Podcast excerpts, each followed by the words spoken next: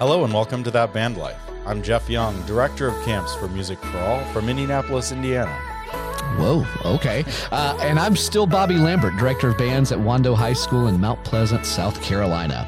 That Band Life, a podcast about making our careers as music educators more fulfilling so we can be happier, healthier, more productive, and more creative. We actually had to pull that out of the mothballs so that we could rewrite it for Jeff's new job. Yeah. Jeff, tell us about what you're doing now. Well, I start tomorrow full time with Music for All, and I will be Director of Camps. And uh, so right now, the the main camp, the only camp, is the summer symposium at Ball State University at the end of June, beginning of July.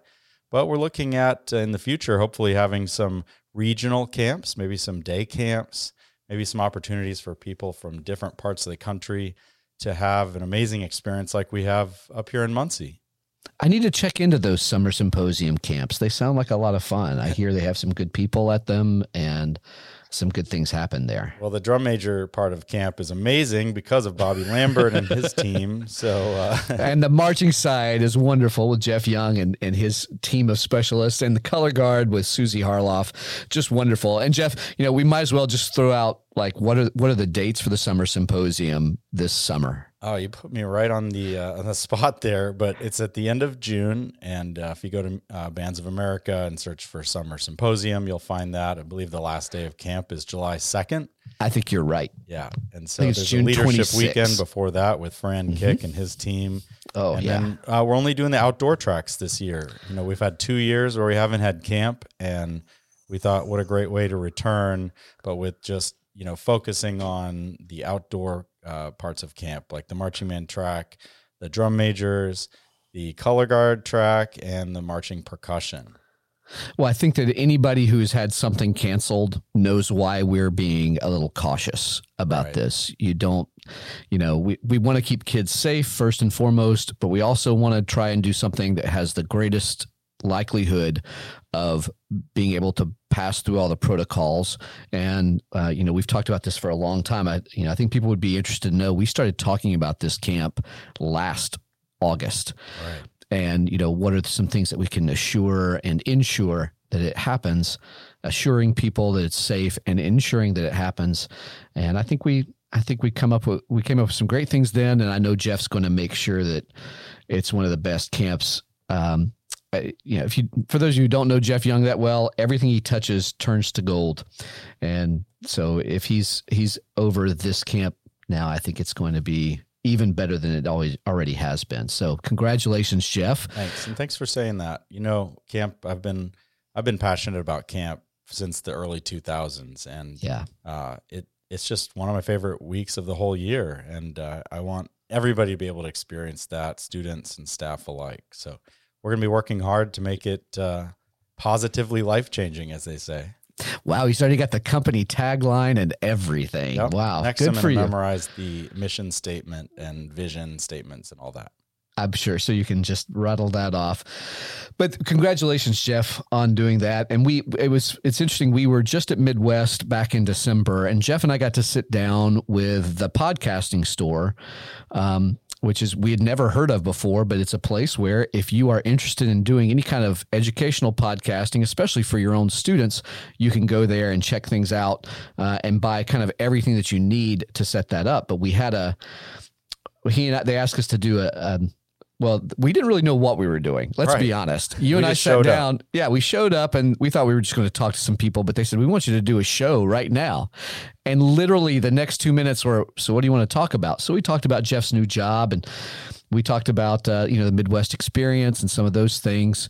But we, we, we teased this podcast and we talked about there was going to be a really challenging one to talk about. It was going to be something that I think is, um, is out there, but yeah. nobody wants to say it.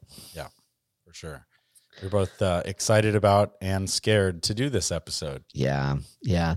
So this this episode is called "The Courage to Fail," and uh, I've been wrestling with it for a long time. And you know, the right way to say it, the right way to um, talk about it, and I hope that everything comes across respectfully and uh, compassionately. with all of the different circumstances that are out there. Um, so, with that, maybe I'll just kind of begin at the beginning. You yeah, know, let's go. Um, this you know, the past two years have been a trial, I think, for everybody. And if it's shown any of us something, it has sort of exposed any weaknesses that our program or we may have. And, you know, whenever you have weaknesses, you can either run away from them or you can take steps to try and address them. Sometimes addressing a weakness isn't fixing it, it's just accepting it. Um, and uh, I would admit that I am one of those people that I do not like addressing weaknesses or trying to accept them. I will do everything I can to just fix them, even if I can't fix them. And so this fall started much like the other falls of previous years had. Um, we we got to have a band camp. We got to do things, and it was it was wonderful. Uh, we we were so excited to be back. The kids were working harder than ever, and I think many people experienced that, especially back in the summer and September. The kids were just hungry to learn. But I think it was around that time too that I started to notice we didn't quite have all of the resources. You know, sometimes that's financial, sometimes it's the experience level of the kids, sometimes it's the experience level of the staff, sometimes it's the mental fortitude of everyone. But I felt like that there were expectations from ourselves, the students, families, and the community, and also the musical community. I felt like they were almost higher than they had ever been before because we were so excited to be back. But then it became apparent that, at least for us, we had fewer resources than we had normally had. So I kind of felt like we started with this deficit of do, trying to do more than ever with less than we had ever had before. Um, I don't know if you guys felt that at Carmel, Jeff, or if there was a you know any kind of similarities with those things. So please jump in whenever you you hear that. But in talking with friends, that was felt around Yeah, quite I a think bit. in addition to feeling less, I felt a lot of more in that there was more um, mental illness and Yeah. and and just uh, social emotional um, deficits. There were more Right. of those than I've ever seen before. Um, so I think it was a combination of the two things.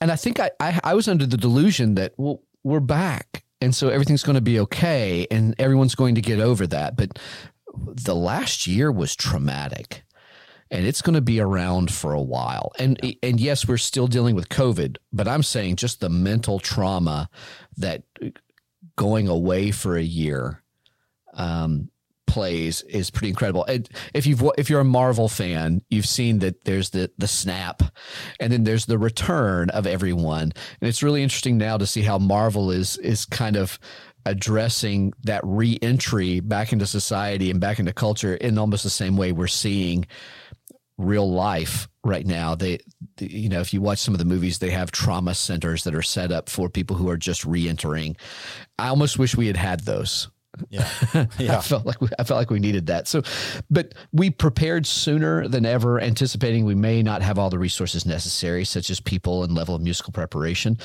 So we felt like because the kids were hungrier, we could compensate with heart, or with hard work, or preparation, or planning. But it always felt like every rehearsal and every competition had the shadow of COVID hanging over it. Like there were so many times that I was writing protocols of how to get on buses or how to come back to rehearsal. How, how do we do drill learning? How do we handle band camp all together? How do we handle meals? Like all of those things, everything added a completely different layer. So instead of just trying to play B flat concert in tune, it was well let, us make sure that the air is filtered well enough. Let's make sure that everyone that no one has a temperature and no one is showing any symptoms. And no one should also travel anywhere and go anywhere where they may get symptoms. Like it just the amount of um, pressure that i think comes from that was pretty overwhelming And I think for a lot of, of programs out there that maybe don't have multiple staff members, single band directors across the country, God bless you. I, I couldn't imagine doing this band thing now with the COVID issues on top of it alone.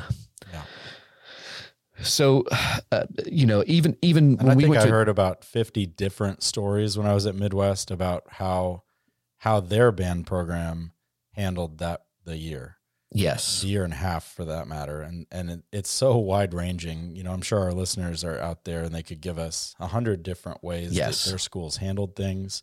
Uh, every you know everywhere from you know business was kind of normal where we were to I saw my kids once every 10 days. Right. right. Um, but I, well, from from going to Jacksonville, Alabama, we were we had, we had had the protocols accepted, things were going well, and then the Friday before we left, the next Friday, um, we were told we had to have the kids all tested on Monday, Hmm. and it came out at three p.m. on Friday afternoon that we were going to have to have every kid tested. But I couldn't say anything about it until Monday. Wow. Yeah. And so the weekend before, when we're when that should have been a weekend of us getting ready and really prepping the kids and making sure that everything's right and you know all the uniforms are done and it it was me sitting in my office for 6 of the 8 hours trying to figure out how to get people tested and different protocols eh, it, just there was never a time where I felt like I was a band director I felt like I needed a medical degree to um, make a lot of stuff go. And I think that a lot of people felt that um, throughout. So, all that to say that with with everything that happened this fall, and, and I, I mean, let's the elephant in the room for me is yeah, we were 13th at Grand Nationals. Yeah. Sucked. Yeah. I'm not gonna lie, it sucked. Uh, and I well, I was talking with W.L. Whaley about that, you know, longtime director at Pomona High School in Colorado.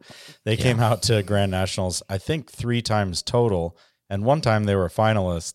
And then one time they took 12 and they were 13th. And the other time was that one year that they took 14 in finals and they were 15th. oh my gosh, He's yeah, just like is. banging his head against the wall. Yeah, it is incredibly deflating and defeating. Um,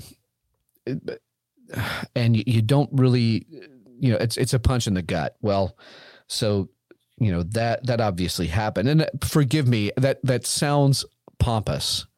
You know, when I first I actually have recorded this already, I did kind of a preview, like just In to make sure I car, can get through it. Yeah, yeah, on the yeah. Um, I I just to just to try and get my thoughts out, and I one of the things that came across is, man, that sounds really pompous. There are folks that would just love to go to Grand Nationals, and here I am whining and moaning about being 13th. So I apologize for that. Um, But as I- Bobby always says, only you can That's right. determine success for your program. That's right. Every And it was program has a different threshold that they're aiming toward. Yeah. I totally understand where you're coming from, Bobby. That you know, one of your goals this year was to make finals and to Yeah. be a finalist, and um, I think anybody can understand that that you know that was a metric for you that Yeah. didn't happen, and that's that's disappointing. Right. Um, so one of the things that also affected us that weekend affected multiple people was we had a student who came back positive for COVID while we were on the trip. He tested on Monday, was negative, but then came back positive, and so we had to go through the protocols. Who did he sit with near on the bus? Who was he around? Who did and so we ended up having to take four people out of our show between prelims and semifinals. So that time where we should have been preparing, that's what that's what we were doing, and um, it was a it was a major challenge. I, I say that because I was with that student, you know, and, and making sure he got with his parents and making sure that everything was okay. And I came into contact with COVID. Now I had been vaccinated, but I still got it. So the Wednesday after we got back, I went to the doctor and I got a COVID test and it came back positive. It's so it was a health first. So I can I can remember sitting in the room, this this PA had told me this is what it was. He gave me the sheet of paper and walked out, and I think I just sat there for about ten minutes. Ugh. I, you know, it, it just sort of was like I don't I don't even know what to think right now. I don't know, you know, because I was I was And with so my That family. meant you were you have you'd have to be out of school the whole next week or two weeks. That yes, yes, it was it was ten days at that point. So I was out until Thanksgiving break. So I I was not around the kid our students for that long. Came home. My youngest daughter also had it, uh, but luckily my oldest and my wife did not, and we have in laws that are there with us, and luckily they did not as well. But it was, and it was one of you know I had the the version where it just took a long time. Like I was never in a really bad place, but I was fatigued for a very long time. And the mental fog that I had read about is very real. It was very real. And we had been excited about you coming in for the wedding as well. I Yeah. got married that during that period of time too, and Bobby couldn't even come in for that. It was Yeah, that was a it was hard. like blow after blow. yeah. Well, and and to add on to that, um, my dad has had Alzheimer's for 17 years and uh, has gone through several health problems in the last six months, and so I've been going back and forth to North Carolina with that. Uh, but after Thanksgiving, it became apparent that you know, we were in the last months, and um, so there's just you know, and he is you know, I lost my mother two years ago, and lose. I think those of us who have lost, I'm I, I'm fortunate to have had my parents as long as I did.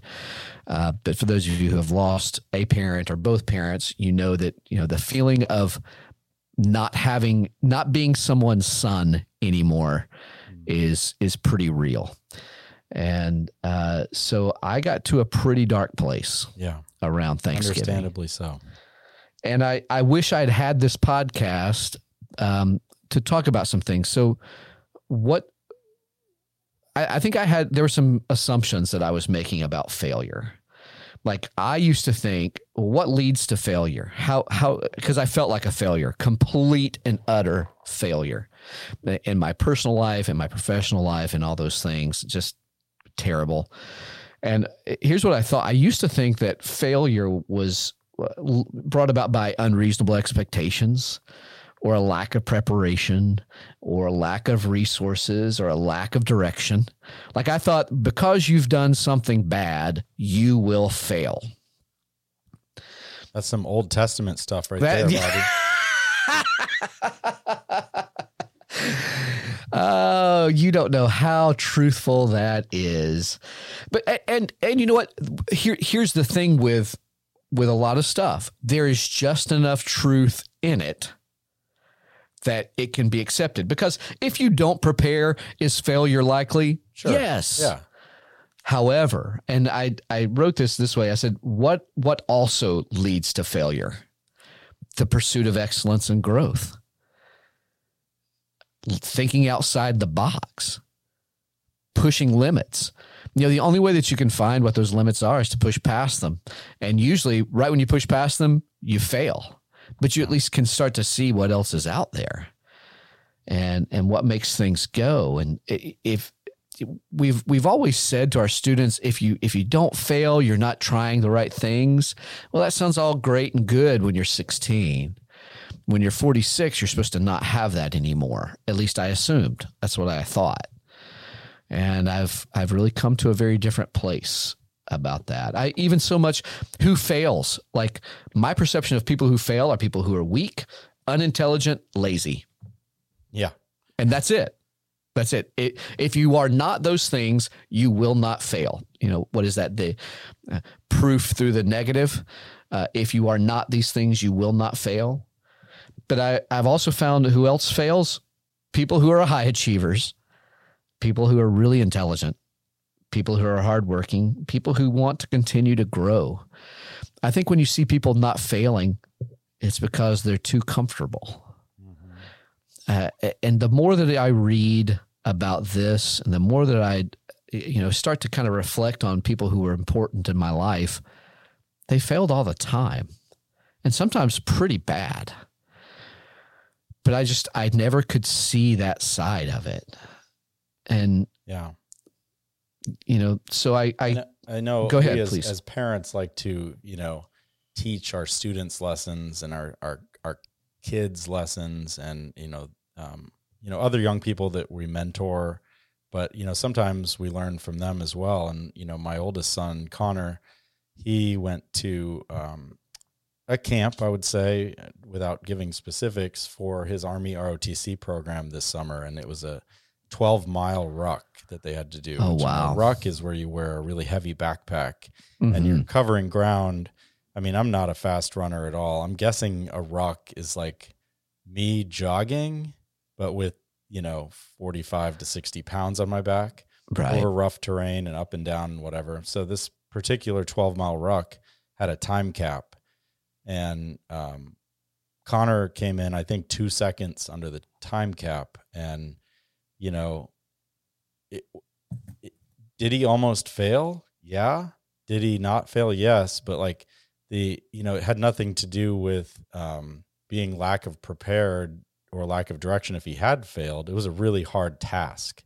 And so when we talk about, you know, only you can define success, you know, some some tasks and and goals that we set for ourselves are very very difficult. Yeah. And reaching them is amazing. And not reaching them doesn't mean that you were weak or unintelligent or lazy. You know, you might be a really high achiever who's intelligent and hardworking, but it was just such an audacious goal Yeah. that you didn't quite make it there. Well, I think it's also a thing of nothing happens in a vacuum. You know, we, we set these goals, and you know, if I'm sitting here in my office, I can really focus on the band and what the kids are going to think and the families.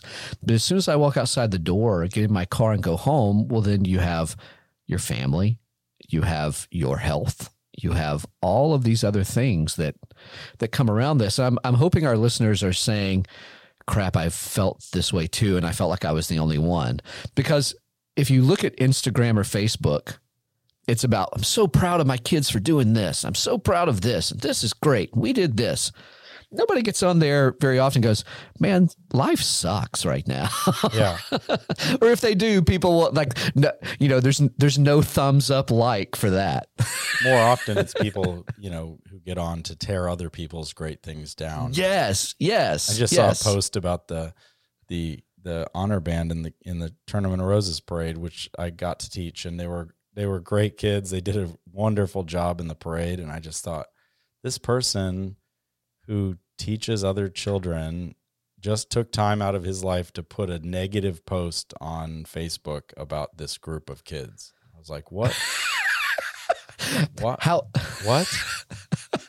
I mean, I, I I would like to call him out by name. I'm not going to, but yeah. he judges and he teaches kids, and he's going to use his time to be belittling and and dismissive of a group of students who came from all over the country and worked really hard for a week.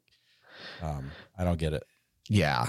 Yeah. And so, so I think Facebook, and I don't know if, if Instagram and Twitter are better, but it's, it, it is not reality.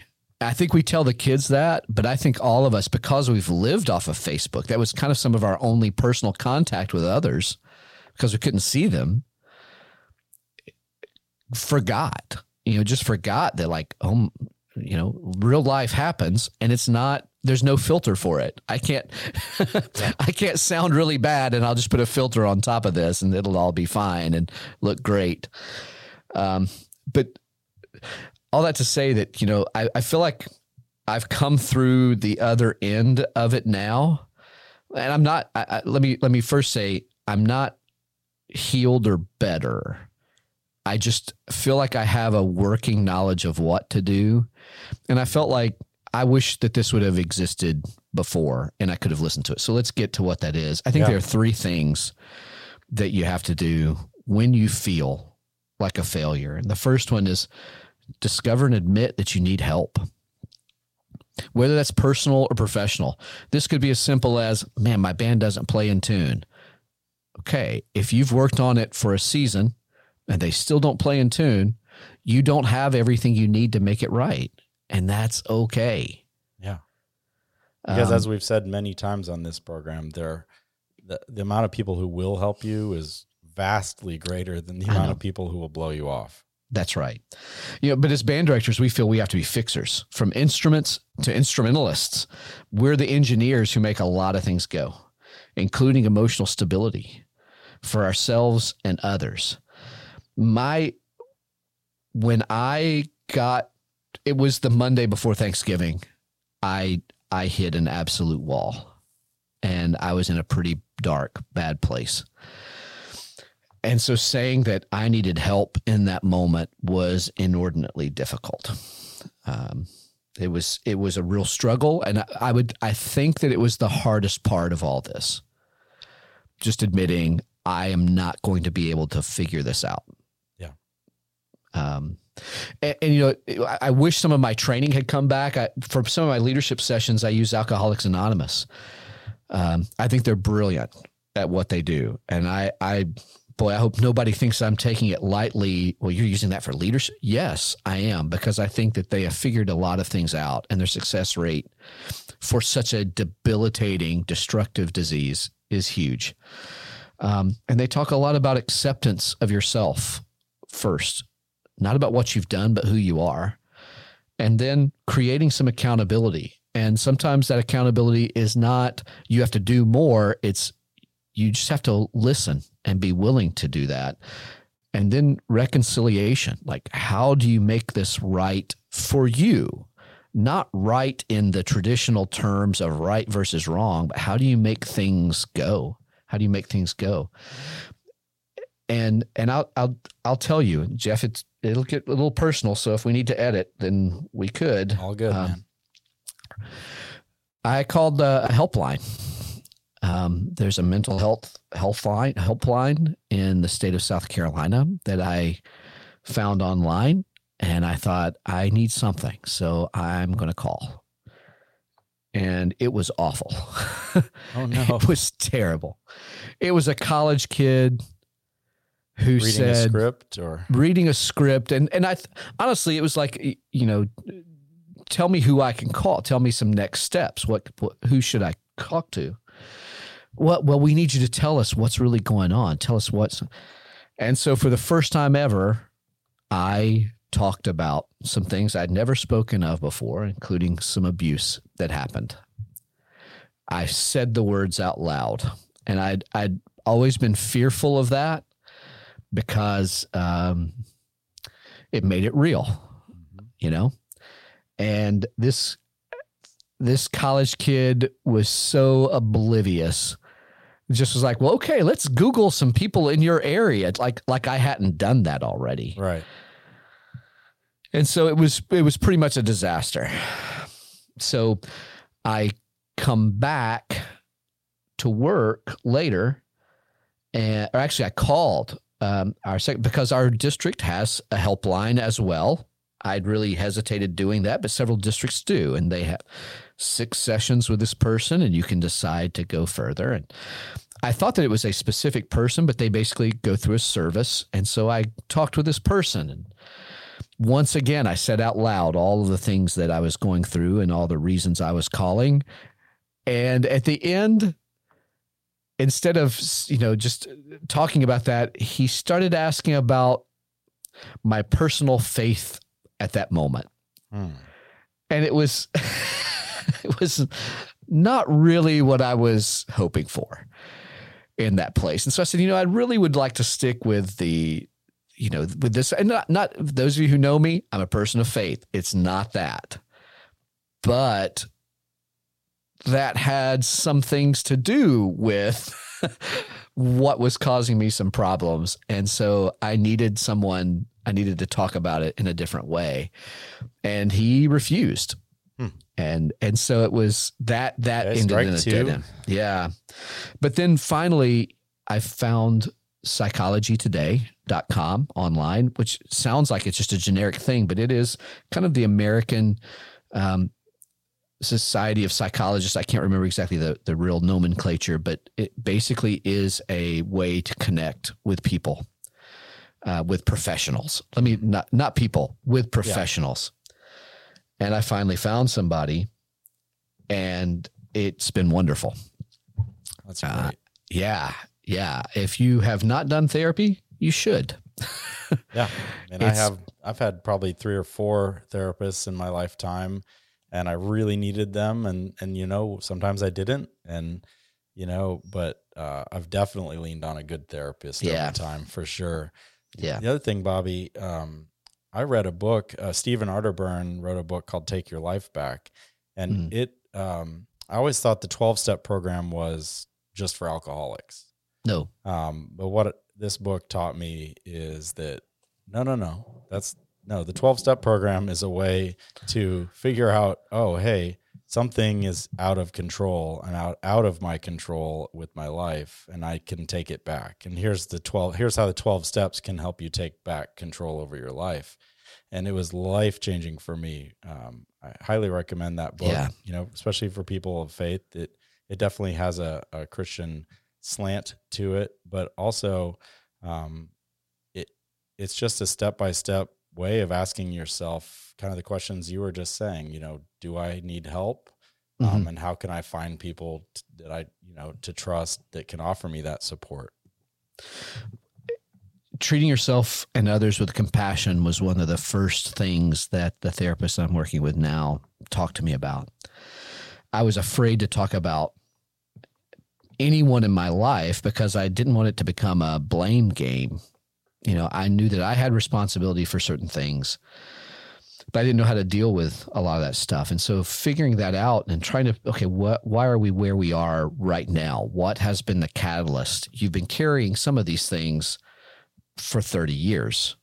Why now? And it was, I needed to admit I had a problem. And my problem was that I had a great deal of my self worth tied to my success as a band director. I- think I don't think I'm 100 alone on People just raised their hand on that one. Yeah. Yeah. And I would tell you, I'm still working on it. Like to try to find the balance of what is my job and what is my life is really hard. I've, uh, I haven't figured it out yet. And I'm working on it. Yeah, and it's not a it's not a uh, probably a lifelong journey to figure that out. I think um, you know people go through phases too, Yes. where, where it's more clear than other times in their life. You know, what the heck am I doing, and w- what gives me meaning, and you know, how do I go forward from here?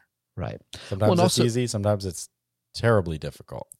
one of the things that I've found is just perception. You know, when when he talks about what what are these things that are making you feel like failures, and I started listing some things, and he said, "I'm looking on the website though, and I'm looking at the things that you guys have also done. Like, are you ignoring some of the great things that are going on for the few things that are not?" And that was a pretty powerful sentence for me. Yeah, Yeah. So so we're getting ahead of ourselves. It took me a while to admit I needed help. But once I finally did, step two was finding people you trust and who can offer support. For me, I- needed more of a professional slant on that. You may not. You know, we've talked about mentors. For me, I'm lucky enough to have my wife. Jeff will tell you, you know, personally, I reached out to him and we talked. Um, but it took me a while to get there. It really did. And I I hate it, but I also don't know that there was another way around it. There were there were things I couldn't say. And uh, it was just really hard to to talk about stuff uh, because you know we just want everything to be fine. Um, but the only way that it can be is if you address what's really going on with you. So finding people you trust and who can support you is a pretty major major way that you can address failure and address you know the stuff that's going on and i think that just and most of the time out you don't need them to help you fix it. You just need No. someone to listen and uh, have compassion for you and and and just uh, validate the fact that you are feeling X, Y, and Z. right and you need to find people who are willing to take the time to do it i made the mistake of trying to talk with some people who didn't have the time and i'm, I'm not even judging whether they were right or wrong they just didn't have the time and so you've got to really be careful as you do that but you know admitting you have a problem finding people who you trust who can offer support those are two huge things but i think this last one is the one that i'm on right now and that is is the biggest challenge of all and it's uh, committing to change. With the thing, the reason I think that we're scared to ask for help is because we know we're going to have to do things differently. And people, you know, even our students would rather do things the wrong way just because that's what they're used to. How many of us have ever followed a really bad teacher? Now, I, to be honest with you, I have not, but I have seen I have seen teachers come and go who were terrible, and then new directors come in behind them, and there are kids who are like, "Man, I wish I miss Mister and Mrs. So and So." Who was terrible before. And you've got this great person in front of you, but because they're different, it's really hard. I think we do that with ourselves too. We're afraid to to get off the couch. Maybe this is an even better example. I think we all have a really old piece of furniture that yeah. we love and and we're we're not ready to get rid of it. I remember when my wife when we'd been married for probably 7 8 years, she found my high school English notebooks and she was like, "Why do you have these?" Because they were important to me. I I worked on those diligently. But why do you like, still have them? But why do you still have them? Yeah, exactly. But that's how I am. I, I like I spend a lot of time with this, and so therefore I don't want to see it go away. Well, I've spent a lot of time with my trauma and my issues. I don't want to see them go away. That seems so that so counterintuitive. Crazy. But I I don't think I'm out of the norm with that. I think that that's why people are so scared to say anything because they know they're going to have to change. And so before you can commit to change, though, you have to be open to it. Like for me, I really didn't have a choice. I had hit a pretty bad place. There was not a lot of moving forward for me uh, until I addressed some of the big issues that were ha- were out there. Um, but I started thinking about it in a little bit of a different way. You know, we ask students to do this all the time. Uh, I'll use saxophone because it's it's the instrument that I play. For those of you who ever taught saxophone, one of the hardest things to do is to have a kid start on a low B flat. It sounds like you're basically punching somebody in a gut in the gut. It just kind of blasts out. Yeah, you, you remember Tyler's a saxophone player. Yeah, that that that you know dying goose kind of sound that's always there and yet when i work with kids i, I struggle with that too i have a really pretty surefire method that helps kids not have to do that but it takes me about three weeks in lessons to get them there and it, it's all about you're going to do all of these things that seem so counterintuitive but if you'll just trust me it will work they feel like playing something one way, and yet we change it. We, we change it to make them feel and be better, but that takes time. Uh, we're not, they have to feel unnatural for a little while. It's going to feel really unnatural to you. Dealing with failure and coming out the other end of that is going to feel really unnatural. You're going to have to really address some of your conceptions, your, your concepts about what is failure, like I did, yours will be different. But you're going to have to feel unnatural talking about what you feel, talking about how you do things, and working through that process. Because I think at the end of it, with every failure that I've ever experienced, I've come out the other side better. I even teach a leadership lesson about failure with two two different sides. Failure is necessary. It it absolutely is. Um, I didn't like how intensely I needed it, but I did. That's not a good one to internalize and actually agree with. It's it's not easy. It's not easy at all, but it is it, it especially if we look back over our lives. If you do any kind of reflection whatsoever, you will remember those toughest, those those greatest successes we've had. Often were born out of some of our worst failures. But the second half of that lesson, failure is necessary. Failure is temporary. It's so hard to remember that when you're in the middle of it. When when we were not announced in the 12, time felt like it stopped. And I lived in that moment for a long time. Now, but you um, chose to live in that moment so, to some extent. To some extent, it's just so fresh that it's it's all you remember. But then, you know, as days go by, you can choose to live in that moment a little bit less and a little bit less. Sure. It it it doesn't sting, and and you know, grief is the same way. That's exactly right. It, it's just when it's so fresh, like you know, like it Yes. is in your family right now. It it's hard to to to know that you know a month from now it'll sting less. Well, and, and that's when when I lost my mom. That's the greatest hurt, single hurt that I think I can can relate to. Um, and it it was it was a thing where as time went on, it the the sting was gone, but I would still tell you two years later, it, the memory is there, and I haven't even quite gotten to the point of where I'm like, oh, I feel good about it now because I was trying to do that, you know. Um, but in working through therapy, it, it it's again treating yourself with compassion. It's okay. I think sometimes people make some really bad mistakes. And how do they pick up the pieces after it's done? How do they deal with their own personal failure? And I think the bottom line for all of this is you may not. It's not it's not necessarily a thing that you figure it out. It's just you learn how to live. And in some ways, life can get better, and in some ways, it doesn't. And that's okay. Just trying to find your own personal path, I think, is really important. And and then finding that path, you know, it goes.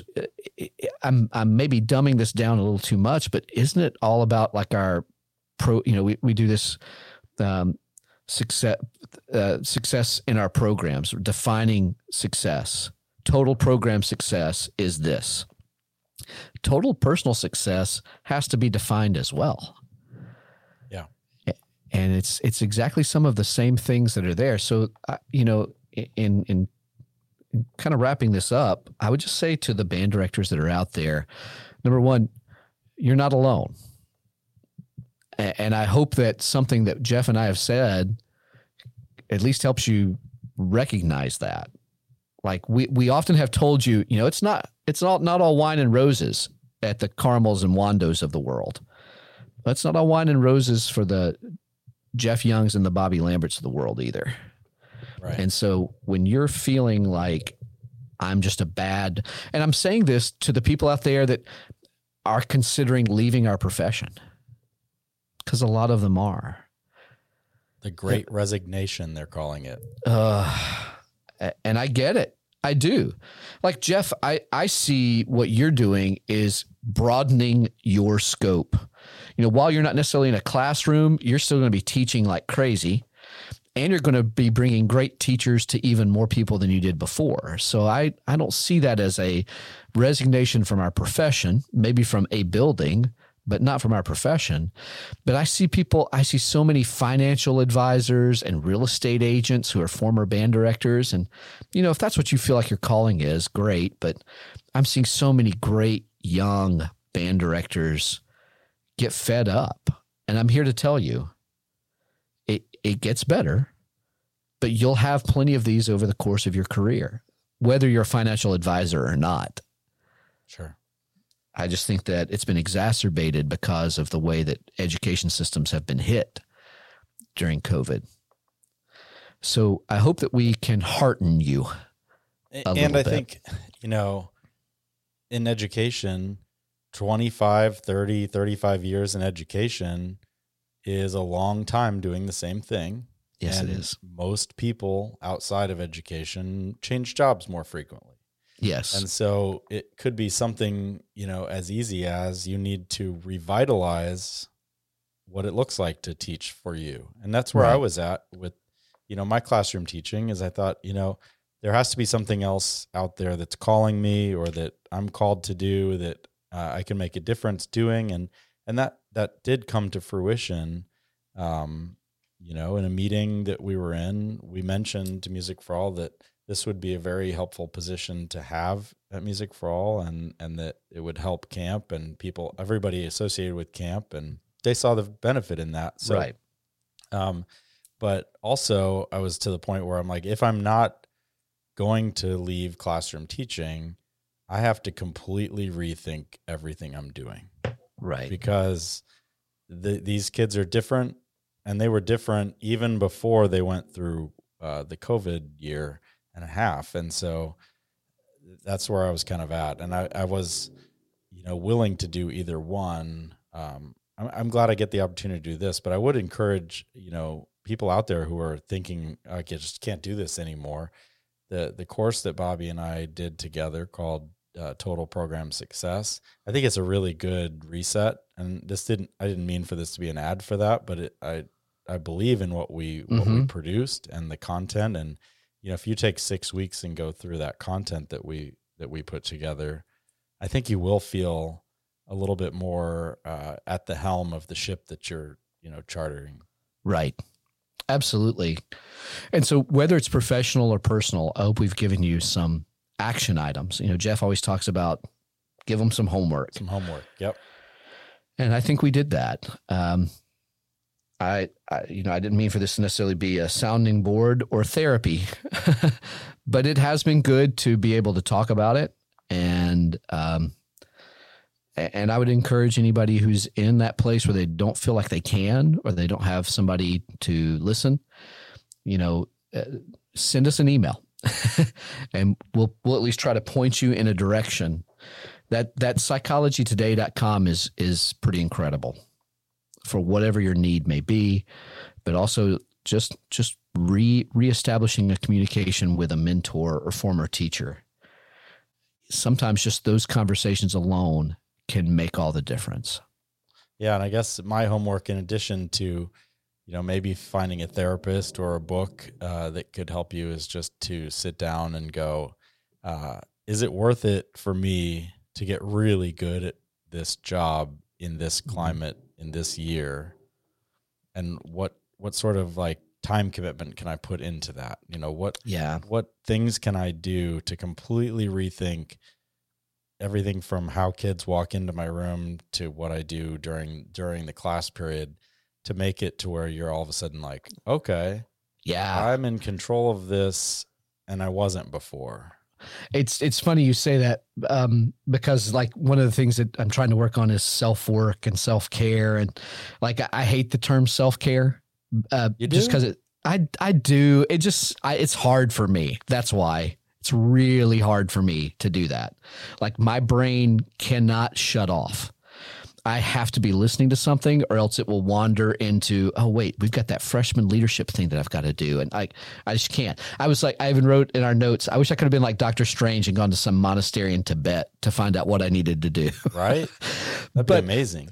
right. But it was really a thing where I think if I walked Go spend away some time with Wim Hof in Poland. right right um, but i think it's it's been a greater awareness of time you know not cutting back on things. I think i don't I, because i think i thought self-care meant i need to do less work. Uh, no it really doesn't. Um, but it's it's not cutting back but rather stepping back and making sure you're caring for yourself and the program and your family. That being a great band director takes a great deal of time.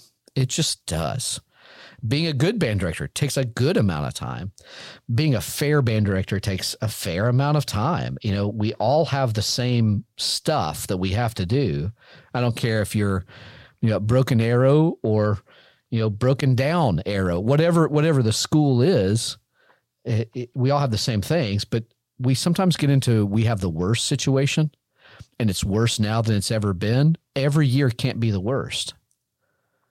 Yeah. It just can't. Can't. But spend time on your craft. Just plan, you know, not just planning or doing emails, and spend time on reflection. That for me has been pretty huge. I I have a journal now. I've I haven't had a journal since I was in high school. Um, but I've I've kind of kept uh, uh, something that I've written with some pretty significant things, like when my daughters were born, uh, when I got married. I have a, something that I've written in about that. I don't. I didn't journal often, but it was pretty significant stuff when my mom passed away. And I have to tell you, just spending a night reading through that was pretty powerful. I bet. Yeah. Yeah. And I'm hoping that the things I'm journaling about now will be just as powerful in 10 years. You ever seen the five minute journal? Yes. That's a it's good one. It's great. And even, you know, for some people, they do better with like a video blog. There are plenty of things online that you can do that with. Um, you can just do voice memos. You can you can do all kinds of things. I like hand to paper. I do too.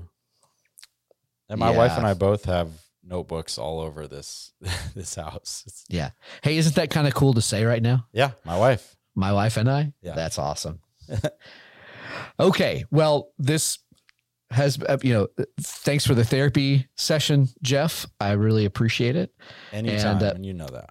Yeah, I do. I do. I hope it that all, publicly now, but this I is know. you know there have been a f- uh, not a few conversations that Bobby and I have had over the phone that are very similar to this that aren't Yeah. on the air, but you know, uh, Bobby is there when I need someone to talk to, and I'm I'm here when he needs someone to talk to, and Yeah. you all need that person too. Yeah. I hope you I'm- have a I'm Jeff thankful Young. for you, Bobby. I'm very thankful for you, buddy. And I'm thankful for this podcast. Thankful for all the listeners that have come out to do this.